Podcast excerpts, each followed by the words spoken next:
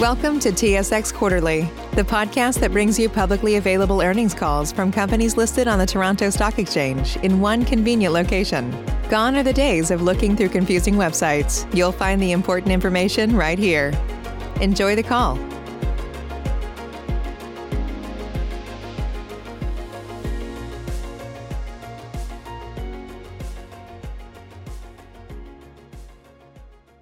Good afternoon, everyone, and thank you for standing by. Welcome to Absolute Software's fiscal 2021 second quarter financial results conference call. At this time, all participants are in a listen-only mode. After the speaker presentation, there will be a question and answer session. To ask a question during this session, you will need to press star one on your telephone. If you require any further assistance, please press star zero.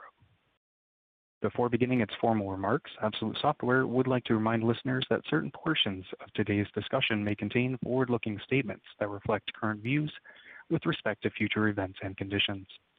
Any such statements are subject to assumptions, risks, and uncertainties that could cause actual results to differ materially from those projected in these forward-looking statements.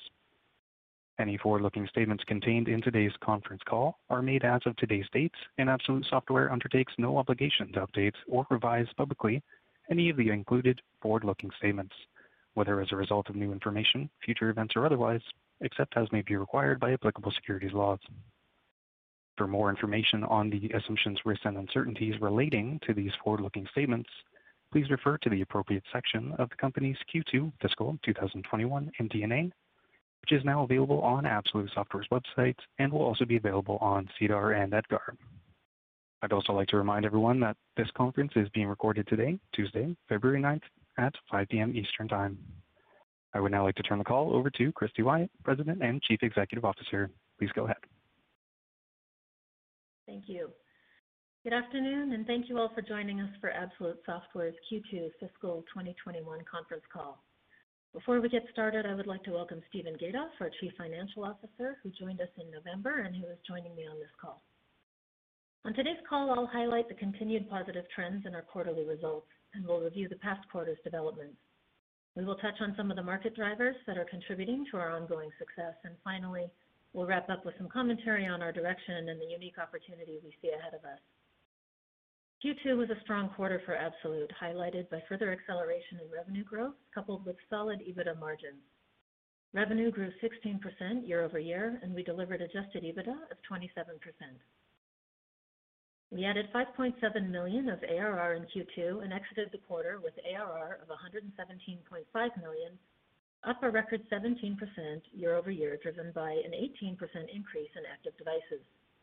Our education sector grew 30%, while our enterprise and government sector grew 12% year-over-year. Q2 um, growth was driven by a mix of new customer wins and expansion within our existing customer base. Notable customer wins included Western Alliance Bank, Cypress Fairbank School District, Westgate Resorts, and the Royal College of Arts in the U.K. This was another strong expansion quarter for us with a continued strength across products. In Q2, we delivered a number of significant product enhancements focused on enabling deeper management capabilities and enhanced ease of use. A few notable deliverables included flexible modern reporting, as well as a new mobile application designed to help IT and security teams manage endpoint devices and protect sensitive data easily and efficiently, no matter where they are. Our web usage application, which we successfully launched in our education segment in Q1, was integrated more broadly across our enterprise offering, enabling advanced insights into software usage and employee productivity, as well as a number of other key features. As a result, we've seen 158% increase in the number of accounts that have enabled this feature.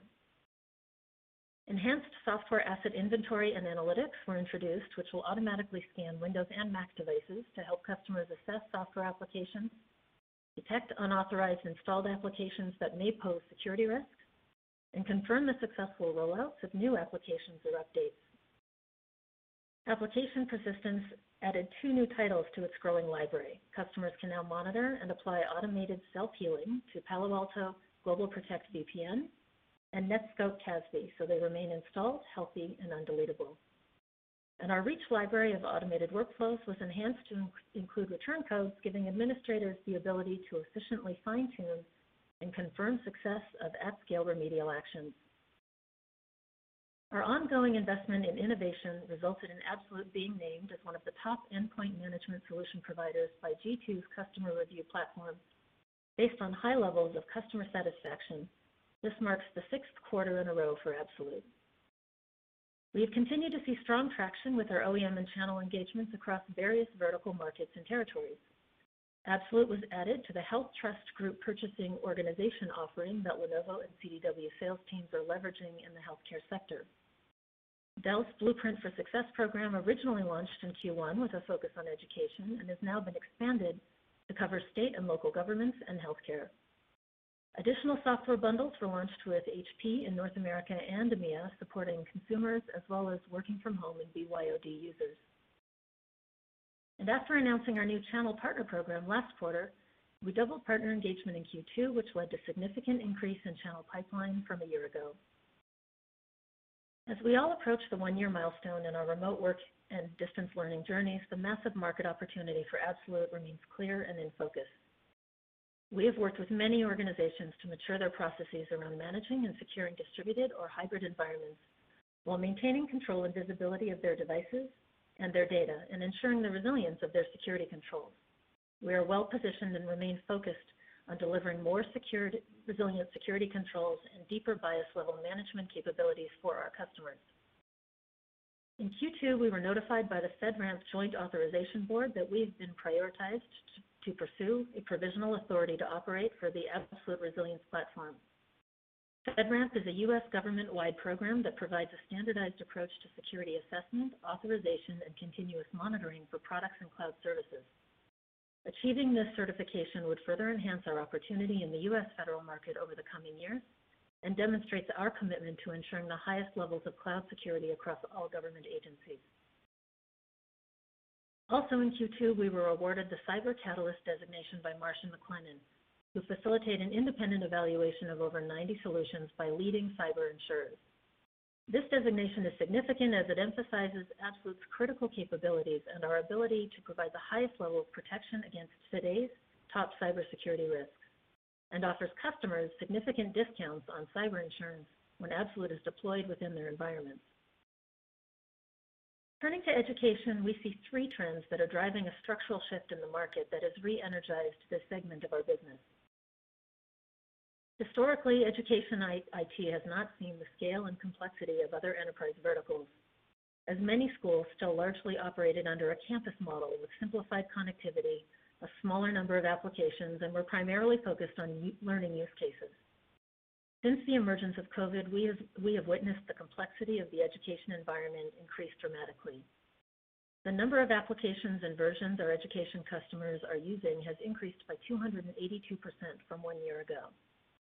At the same time, the velocity and mix of platforms and devices that are being supported has also accelerated. And finally, the mobility of the devices these schools are managing has changed dramatically.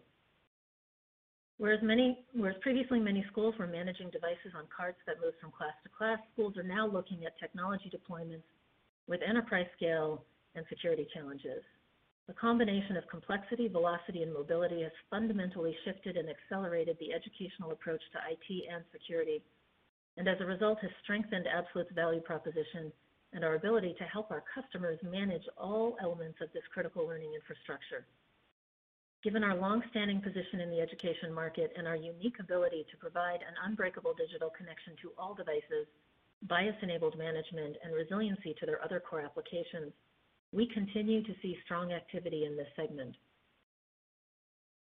These growth drivers are further supported by an increased flow of funds that help schools procure and deploy critical capabilities required to meet the new demands of digital learning. While the CARES Act provided an initial boost of investment, there are other layers of funding flowing into the sector that support our continued growth. At the start of this fiscal year, we discussed our plans for further investment internationally, starting in the U.K. and broader EMEA region as one of the focused growth investment strategies. In line with our plan for Q2, we have hired new leadership for this region, and this team is already in motion, expanding the team and working with our partners to broaden our reach into the market. Over the past two years, we have worked hard to put in place the right team and infrastructure to take advantage of a large and growing market opportunity. we are becoming increasingly effective at capitalizing on our technology advantage, the permanent digital connection and self-healing security controls, which we believe is increasingly relevant across all market sectors that we serve globally. Looking ahead, we continue to focus on further accelerating revenue growth while maintaining our balanced profitability and have prioritized the investments required to achieve these results, which include an ongoing focus on operational efficiency and scalability, an expanded focus on international markets and global strategic accounts, broadening our channel and partner program, and delivering new product offerings that leverage our rich data platform and secure channel embedded in over a half a billion devices. With that, I will now turn the call over to Stephen to take us through the financial highlights. Thanks, Christy. Good afternoon, everyone. We appreciate you joining us. We're glad to provide some details and color around the business that drove our Q2 financial results and walk you through our guidance for the full fiscal year 2021. We'll of course wrap up by opening the call to your questions. With this being my inaugural earnings call here at Absolute, I wanted to frame this out into three areas. One, my personal bullishness on the large and growing endpoint resilience opportunity that Absolute Software is uniquely positioned to monetize. Two, our SaaS model that's driving solid increases in year-over-year ARR and revenue growth and strong continued profitability. And Three, the compelling path in front of us to drive continued revenue growth and increasing stockholder value. First off, I'm thrilled to have joined Christy and the team here. After 90 days or so on the job, I can say that I'm more bullish on the opportunity that's sitting in front of us at Absolute than when I first started. Absolute's persistence technology, which is embedded in more than 500 million devices globally by the OEMs, along with our leading technology platform, puts the company in a unique position to disrupt a $68 billion TAM. And the early signs are that we're doing just that as we continue to make progress and drive growth. Having joined the company just after our listing on Nasdaq, I've taken the opportunity to talk with many of our new and long-standing investors. There was a recurring message that I kept hearing. Given the very large market opportunity and your unique technology advantage, what is the timeline that will see the company fully realize this? What may not be obvious from the outside is the significant transformation that the company has undergone in the past two years. I would offer that this is evident on two important fronts. One, the significant evolution of the team that Christy has driven from go-to-market to product to eng. Two, the technology overhaul of the platform infrastructure and SaaS architecture the past two years to support our evolving security analytics platform and product path ahead. As a result, the capabilities of the product in terms of scalability and functionality are very much new and expanding, particularly in the direction of intelligence, which is all the more relevant and important now for where the market is.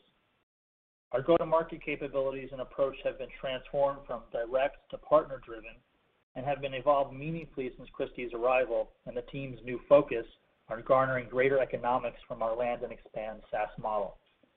This is what I am particularly excited about insofar as driving growth and removing friction, helping us continue to monetize our platform model and drive ARR and revenue growth while we maintain a strong profitability profile. While Absolute is obviously not a startup, I believe we are just now in a new position to engage with a stronger technology stack and value prop and looking to realize the potential to disrupt this massive security market opportunity that sits at the front door for our core persistence capabilities. With that perspective, let's look at the results of our SaaS model inherent in the second fiscal quarter ended December 2020 financial results. Q2 was another strong quarter for Absolute. We saw total ARR growth in excess of 17%, record revenue growth of 16%, and continued strength in both adjusted EBITDA and cash flow margins. Starting off with ARR, performance in our education sector came in strong, delivering 30% growth year-over-year in Q2. We're seeing continued growth as K-12 moves forward with their digital transformation from just deploying devices in the pandemic to now needing to manage these fleets at scale and to ensure that all their investments in security tools are deployed, active, and working as intended. The bulk of our portfolio in enterprise and government remains solid, growing ARR a consistent 12% year-over-year in Q2, despite some COVID-related headwinds in some of our enterprise verticals. As we've noted, while the pandemic has resulted in increased demand as IT and security professionals migrated to having to manage and secure devices off corporate networks, we've also seen some headwinds at times in particular sectors such as healthcare, professional services, and some retail. We continue to have a diversified customer base across the portfolio, which we believe will help mitigate the impact of any particular sector weakness.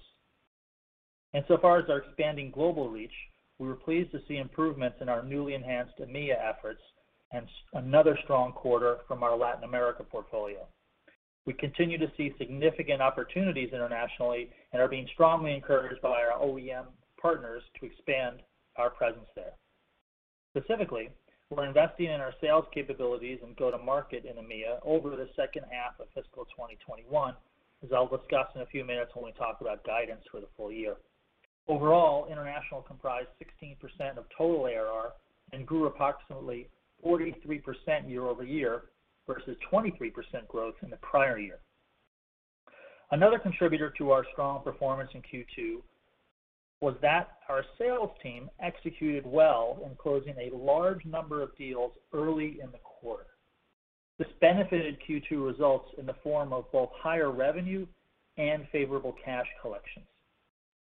Looking at some additional business metrics that are also contributing to growing revenue and favorable economics, net dollar retention continued to grow and came in at 109% in Q2 versus 100% in the second fiscal quarter of 2020. This very strong number is part of what we believe is a trend that reflects our continued success of expanding within our existing customer base that's driven off our initial land.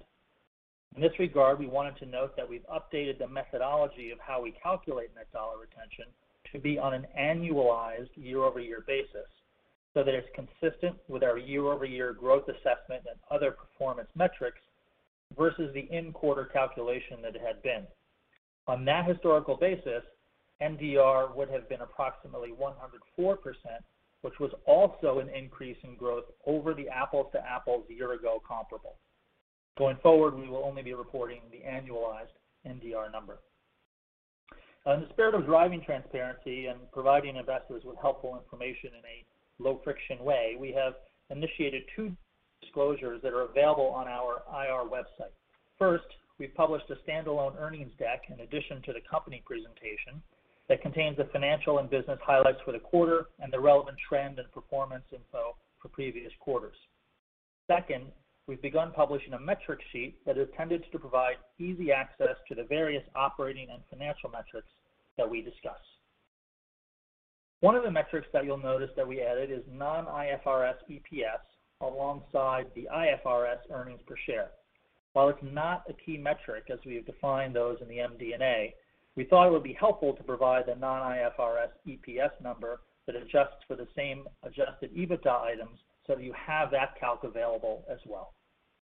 With that, let's look at the Q2 P&L. Our ability to deliver strong revenue growth for Q2 demonstrated the strength of our SaaS model, where we've built a solid base of recurring subscription revenue and continue to grow it. Total revenue came in at $29.9 million in Q2 for a year-over-year growth rate of 16%. We continue to have solid visibility into the SaaS revenue profile going forward and are bullish on the several vectors of growth across international customer expansions, continued monetization of the platform, and new analytics, cross-device, and predictive-oriented endpoint and security products. Gross margins came in at a consistent and solid level of approximately 89% in Q2. And While we saw some efficiencies in our go-to-market OpEx, we also saw higher operating costs in G&A as a result of becoming a U.S.-listed company, as we've messaged in the past would be the case. It's notable that sales and marketing grew a modest 7% in Q2, resulting in some efficiencies for the quarter. This all manifested itself in an adjusted EBITDA margin of 27% in Q2. This came in above expectations as a result of two factors. First, as I mentioned, we closed more bookings earlier in the quarter that drove higher in-quarter revenue. Second, on the cost structure side, the pandemic continued to challenge the pace of hiring and dampened T&E spend for another quarter, thereby temporarily lifting margins. You can see that as well in our total employee count at quarter end, which was up marginally to 526 people globally from 517 at the end of the previous quarter. As we'll talk about in a moment, we're beginning to address this in the current Q3 quarter in terms of expanding our go-to-market hiring and some increased program spend to drive growth. And so Let's now turn to our third point on a compelling path in front of us that we expect to drive continued revenue growth and increasing stockholder value. We're committed to continuing to drive profitable growth. As we've discussed, we benefited from recent cost savings from pandemic-impacted headcount and T&E savings that drove higher adjusted EBITDA margins. For the current Q3, we anticipate a marginally higher year-over-year increase in sales and marketing expenses as we increase our investments in driving growth. We're making incremental sales headcount and channel investments as we expand our presence and growth initiatives in EMEA. We're also making decided investments to drive future increases in new logos, higher sales rep productivity, and continued customer expansion. And so considering all this, our financial outlook for the full year fiscal 2021, ending June 30th, 2021, is as follows. We are raising our revenue guidance and expect full year total revenue to be in the range of $117 million to $119 million. This equates to a full year fiscal 2021 revenue growth of 12% to 14%. We're raising the lower end of expectations for adjusted EBITDA margin for fiscal 2021 and anticipate that to be in the range of 22% to 24%. We're also raising the lower end of expectations for cash from operating activities margin, where we expect that to be in the range of 26%-34%. And finally, we're maintaining our expectations for capital expenditures for the full year fiscal 2021 to be in the range of $3 million-$4 million. In closing, we're confident that we are addressing the strategic opportunity in front of us in a thoughtful and methodical way to drive stockholder value from a combination of ARR growth and maintaining profitability. As we move forward and capitalize on this, I'm excited about contributing to our ongoing focus around driving a SaaS orientation and execution in terms of both our revenue scale and how we run the business to achieve increasing leverage and returns. From evolutions engaging with customers and customer onboarding to managing our leading indicators and investment profiles, we're driving greater operating and organizational efficiencies with our unique technology platform to make sure we're well-positioned to capture the large market opportunity. We continue to have confidence in monetizing the opportunity in front of us and our path of continued revenue growth going forward. With that, we appreciate your time and support, and we're glad to open the call for any questions. Operator?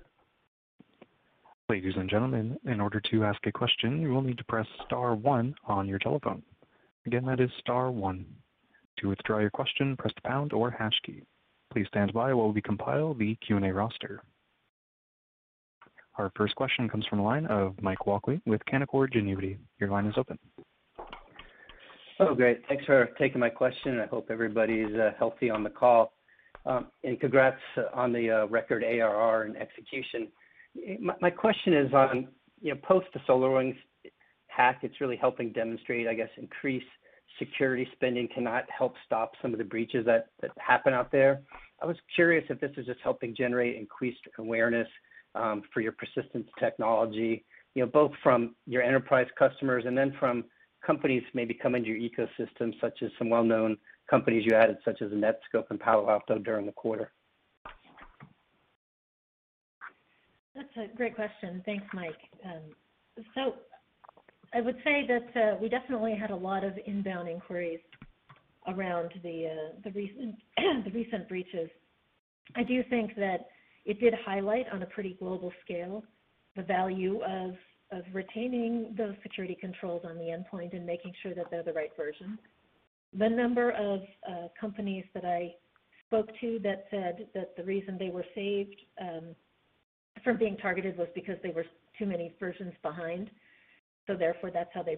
I'm not sure. Well, it may have worked in their favor this time, there's probably more times than not it would work against them. I think it definitely has increased the focus on endpoint hygiene and making sure that, that the resilience of those controls is, is there and in place. On the ISV side, I, I think we continue down that journey, both from the application persistence as well as the persistence of the service journey. I think we continue to grow that catalog, and I think that the, the awareness is definitely growing on the customer side. And from the ISV partners, what we're hearing is, is a lot of enthusiasm around the data we can share about how and where their controls may be going offline. Um, so, so it, it's an unfortunate but interesting focusing moment. Great, thanks. And just to follow up on that, Christy, just in terms of adding companies like Netskope and Palo Alto Networks to the ecosystem, are those companies coming to you, or are the, your current customers asking you to add them to your to your ecosystem? And, and how does this add to your sales cycle as you add more and more well-known companies to that ecosystem? Yeah, so generally the, the, the, the, list of applications that we're adding to the application and persistence library is customer driven. So these are the solutions that our customers are using where they've messaged to us that these are critical controls that they want to make sure are there and are always working. Um, we, you know, the list is the the list is uh, long in terms of the the you know the targets and, and the potential opportunities, and I would say that uh, the collaboration has only increased in the past year, mostly as a result. We've gotten a lot better at showing data to, with our partners about about what we're seeing about the performance of their applications, and that's really uh, sparking the interest. Great. And last question for me, I'll probably for either Christy or Stephen. Um, you, know, you guys have a very large TAM to pursue, and you know, appreciate the updated uh, fiscal 21 guidance. But as, as we think longer term to investors, is there certain balance that you're trying to, reach between growth and profitability? I mean, are you trying to stay near that rule of 40, like a 20, 20% growth, or what do you need to add maybe in sales and marketing to, to take the growth up even higher um, than it's currently running? Thank you. Hey, Mike. Uh, thanks. It's a great question. And as we um, talked about, I think, fairly consistently in the past. Um, yes, we believe that the Rule of 40 is a relevant and helpful measure in parsing out how we think about growth and profitability. And and the the bogey, if you will, that we've said we uh, are aiming to get to is a blend, right? And and there's a blend literally down the middle of 2020, uh, eventually looking at 20% um, growth, revenue growth, and a 20% profitability. And so when you look at the trajectory we're on from a revenue standpoint, we continue to uh, chip away and, and, and slowly accelerate growth to that level. And on the profitability side, you, you've seen in the first half of the year um, EBITDA margins that are on the higher end of that. Uh, and so we've been um, fairly explicit in, in managing expectations that we um, have profitability as a very important metric to us, uh, but that we're also looking to invest some marginal amount of profitability back into growth into both product and go-to-market so that we would expect to see the profitability not hanging out in the upper 20s over time, but work its way uh, towards the 20 as growth comes up with it. You know, it won't be a perfectly linear, beautiful quarter-by-quarter sequential um, trade-off, but uh, you know, that's that's the goal that we have over time. Right. Well, congrats again on the results, and thanks for taking my questions. Thanks, Mike. Our next question is from Thanos Moschopoulos with BMO Capital Markets. Your line is open. Hi, good afternoon. Um, looking at the enterprise segment, um, the growth there has been kind of comparable to what you were doing pre-COVID. and I think you called out the dynamic where you're seeing softness in certain verticals, and presumably that's being offset by uh, an acceleration in other areas. Um, maybe as you look at pipeline, as you think about the coming months, how do you think that dynamic plays out? Do you think the softness sort of remains sustained in the weaker verticals, or are there signs of that getting mitigated? Um, what's your outlook there? Thanos. Um, I'm happy to take a shot, and then, of course, Stephen can jump in with uh, anything he sees. Um, you know, we have continued to see, as we said, both the the strengths and the weaknesses of the enterprise space. While we we overall see the the, uh, the positive strength and I think that the, the, continued stability of that space, we do think that the growth has been somewhat tempered by the softness in some of those other verticals, um, which is why we see the difference between edu- uh, enterprise, enterprise and uh, education. I think so long as we're in this pandemic, we're going to see some some continued puts and takes on that.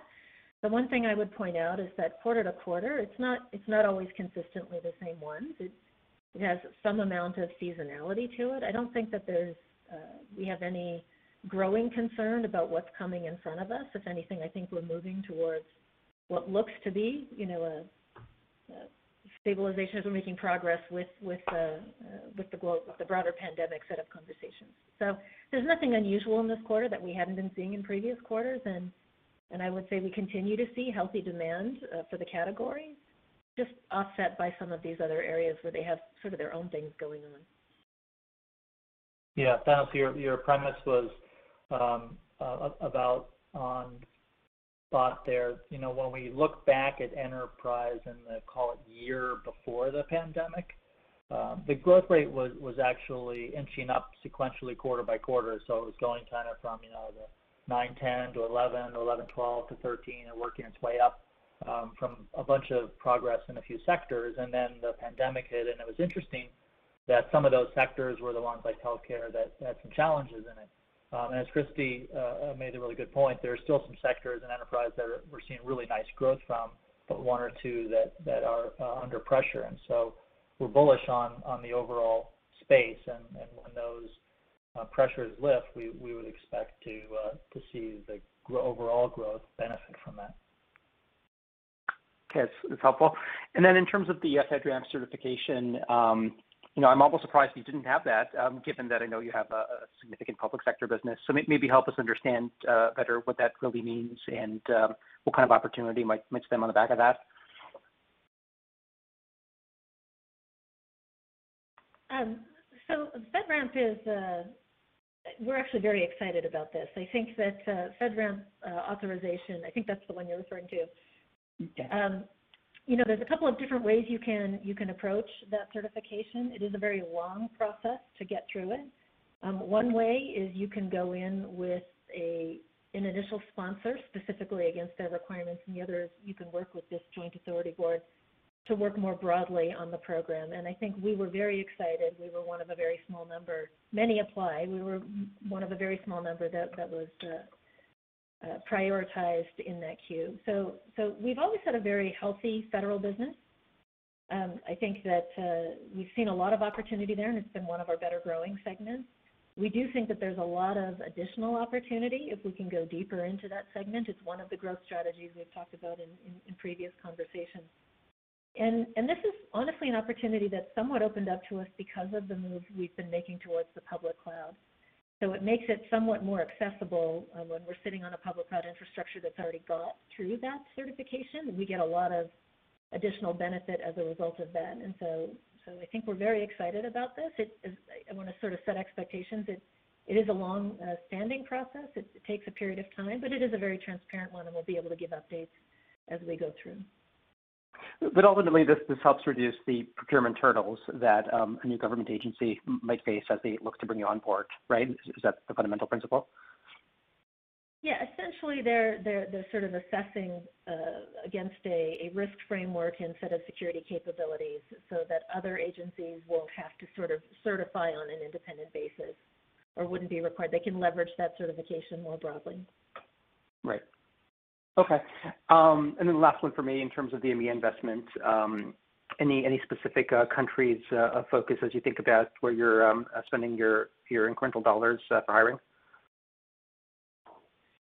We've we've done very well out of the U.K., and so we're going to continue our investment out of there. We are starting to. And just to be clear, we we have been we do have many customers across EMEA, across the business.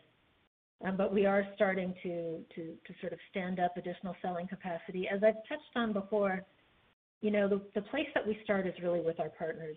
Uh, you know, there's an easy way and a hard way to kind of open go into new markets. And and so our strategy is not to land a bunch of headcount into a new territory and start with sort of the demand generation on our own. We really are going into the call centers with our partners and leveraging a lot of the same selling motion that has made us successful in in North America and in the parts of of Europe where we are so far. So we haven't laid out sort of a country-by-country plan, but but it is a highly leveraged plan, and I think we are well on our way.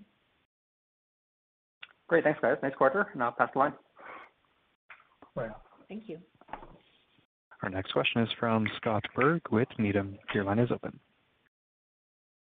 Hi, Christy and Stephen. Congrats on a great quarter.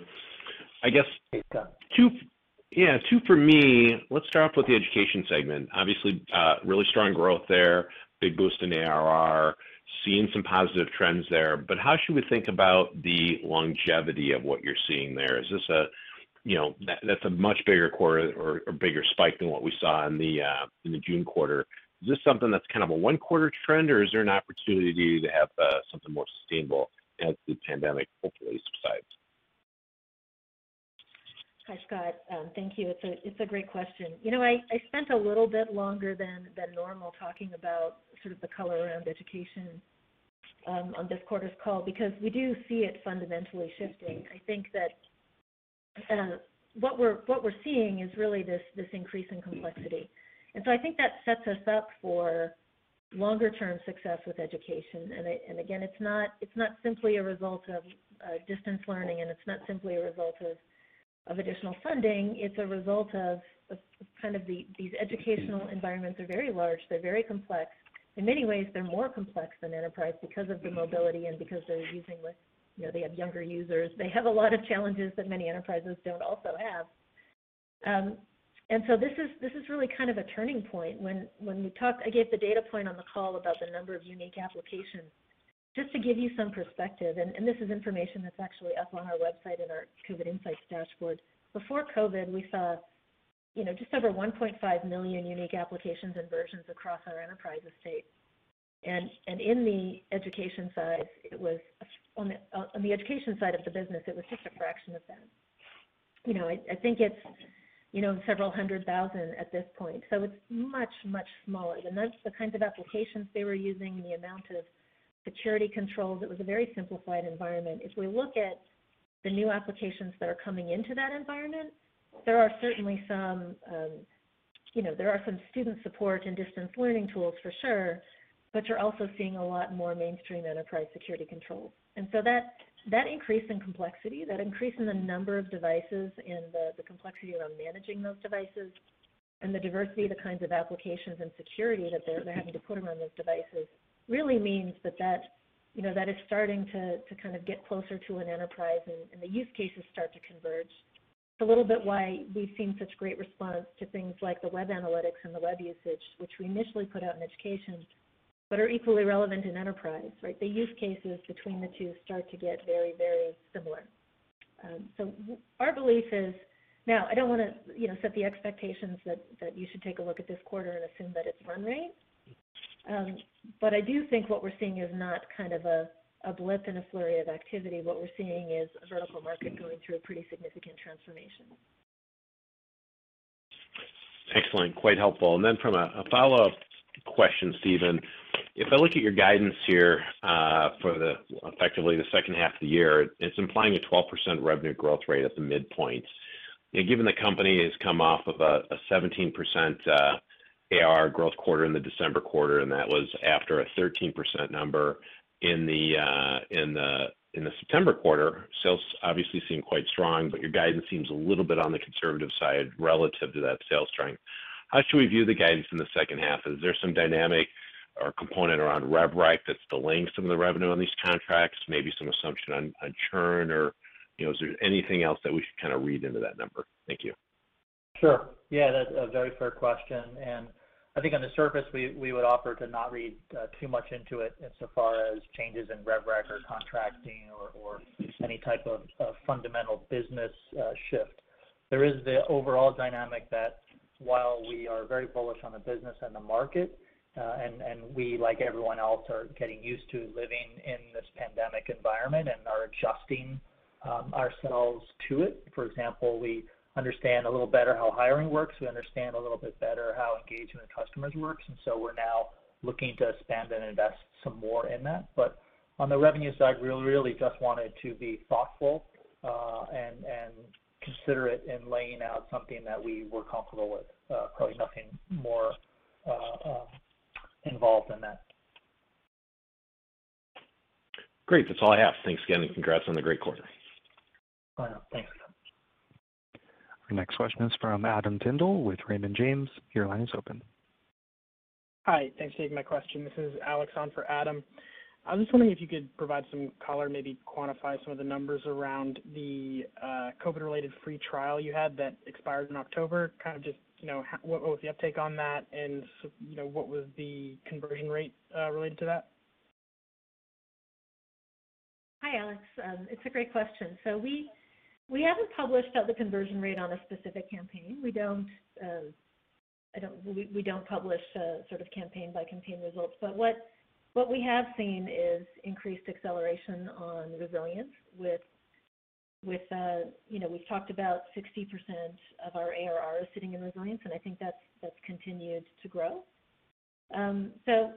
So the motivation behind the campaign was really, first and foremost, really to help our customers where they were struggling, especially around areas like VPN or web usage or reach. Um, in doing so, we introduced them to a lot of the capabilities of Resilience. And so we we did see a healthy conversion up to um, the higher tier package, um, whether they took it on a sort of modular license or whether they just sort of went to Resilience as a whole. It did also help shape our thinking about kind of the next uh, class of application persistence applications, which ones were most critically needed. And I think you see that reflected in some of the new AP modules we've been adding. You know, We just added uh, the Palo Alto uh, solution and of course the CASB solution as well. So I think that we consider it to have been a successful campaign because it really raised the awareness of how we could be more helpful to our customers. Okay, that's helpful. And then sort of on that topic as well, I think you mentioned in the past about you know, thinking about reconfiguring your product offerings based on modules for vertical specific applications. Have you have you done any more work on that, or what are your thoughts on kind of moving forward with that? Uh, we have continued to do more work on that. We have been continuing to to take a deeper look on sort of performance by product line, Um, taking a look at the modularity of our product. As I've as I've commented on before, you know, behind the scenes, the product itself, the configuration of the product and the capabilities is pretty flexible, so it makes it relatively simple for us to be responsive to customers who want to look at different stacks and combinations. We haven't announced any new bundles or pricing, um, or any changes. I think that we, you know, it's one of the areas that we're continuing to dig in and do work as we go through this quarter. Okay, thanks. And then one final one, just a housekeeping question. Um, just taking a dive into the Fresno uh, School District deal, I think that was a 100,000 devices uh, expansion deal from 20,000 devices uh, with Resilience. If if we assume kind of an ASP of $40 with around 20 bucks of net revenue per year, am I correct in thinking that's around 1.6 million of incremental annualized revenue for you? Yeah. Um, I apologize. Your math is not orders of magnitude off, but we just haven't commented on the revenue profile of the specific customer. Okay. and then Your numbers just, sound like reasonable. Perfect stakes. Perfect. And Are there any other ways you can monetize the relationship, or have they already taken kind of the just through expanding the number of devices, or are there any other products you can kind of upsell or cross-sell? Uh, we published, I think, them as a representative case study. We've been doing a series of of case studies on on sort of customer success. And so uh, you know, we're very excited about the collaboration we've had with them. Um, when we think about uh, When we think about upsell and expansion with customers, we have talked a little bit about the opportunity to do some new product introductions as we go uh, later into this year and sort of early into next year. We've talked quite a bit about the work we're doing with data um, and analytics. We've talked quite a bit about some of the work that we think is interesting around what I'd call proactive health monitoring. So how do we actually prevent devices or applications from falling out of compliance as opposed to just fixing them when they break or sort of go offline? So not, without commenting on any specific or uh, individual customer, I would say that you know, we're always looking at the customer journey, and we absolutely think even for a customer who's sitting on Resilience, there is much more we can do to be helpful. Okay, thanks. Uh, that's all for me. Our next question is from David Kwan with TD Securities. Your line is open. Hi.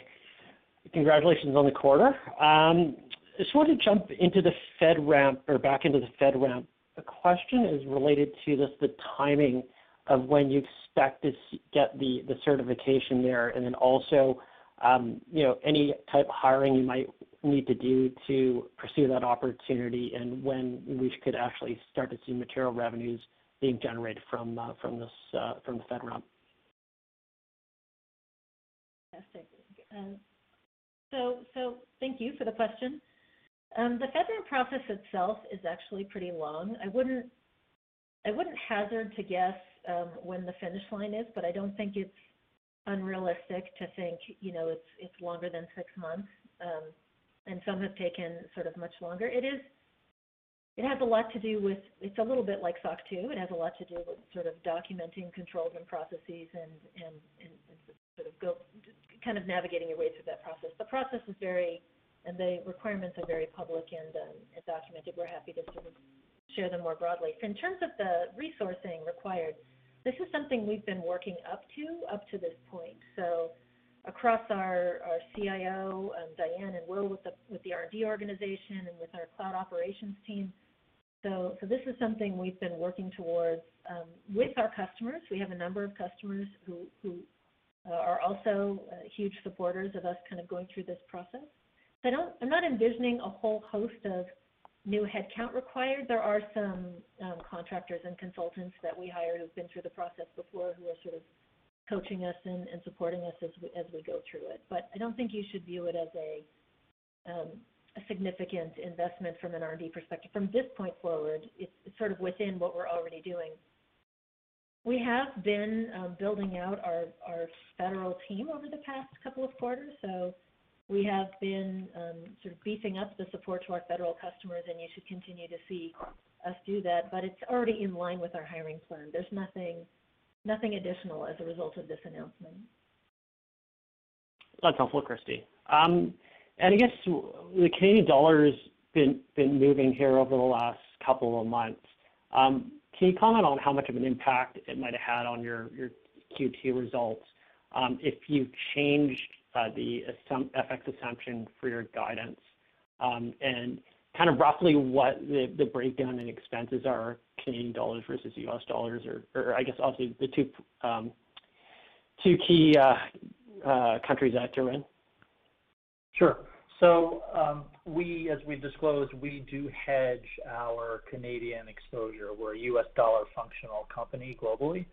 Um, and what we hedge against is Um, our payroll-based um, expenses in Canada that, you know, headcount is roughly 70%+ of our overall expense worldwide. Uh and in Canada, it's probably even more. It's probably, you know, upwards of 80% of our expense base. And so we're hedging uh, the majority of that, and we have it hedged out uh, two quarters as of now. And so um that is not a factor uh, for the current quarter that we reported or for Q3 insofar as the P&L Uh, impact per se. Uh, good question.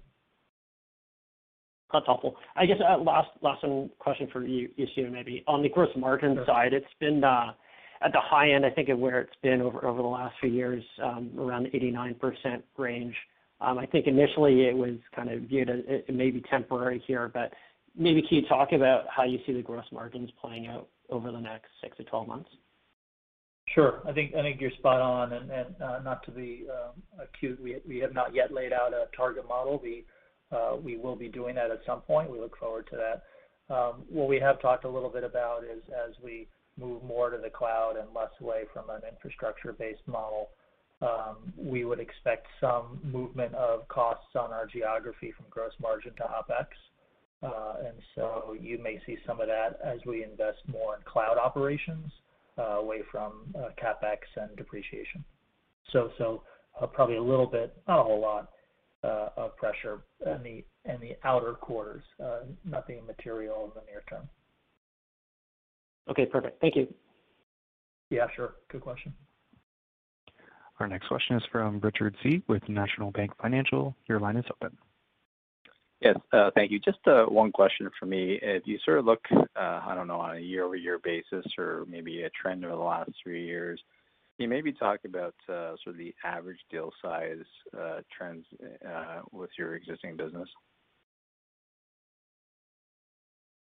Sure. Why don't we tag team on that, Richard, Christy and I both. You know, in a nutshell, we've seen uh, some favorable dynamics from customers in aggregate, right? There's always the topic of lower marginal pricing off of higher volume uh, based deals.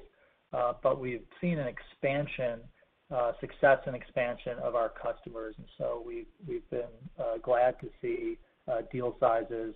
You know, if you look on two ways to look at that, TCV basis and an ARR basis. If you look at TCV basis, that's really influenced by how many years, the length of the contract. So that's not a fantastically helpful view in our opinion, way to look at it.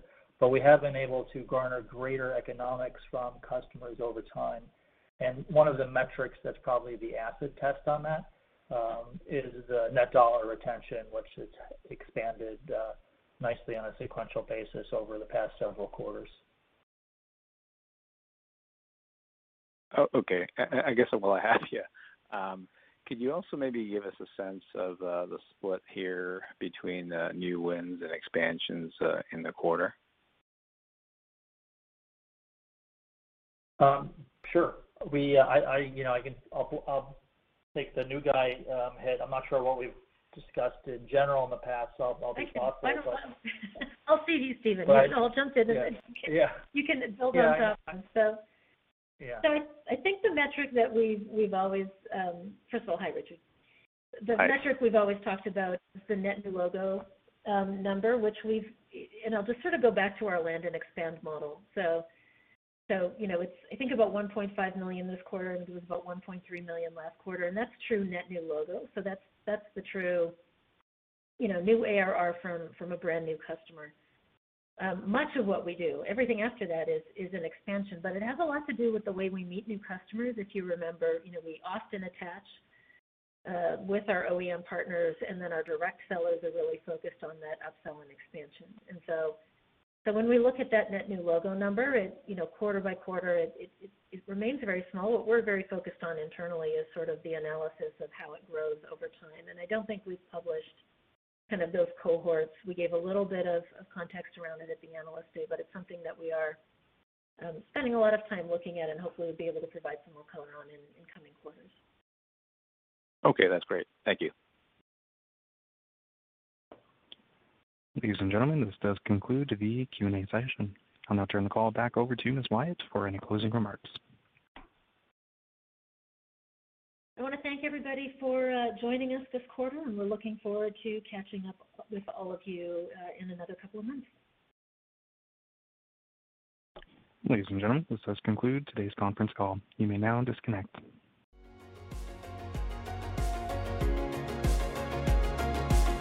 Thank you for listening to TSX Quarterly. If you enjoyed the cast, remember to leave a good rating. And remember, for any additional inquiries, please consult the company's investor relations section on their website. See you next time.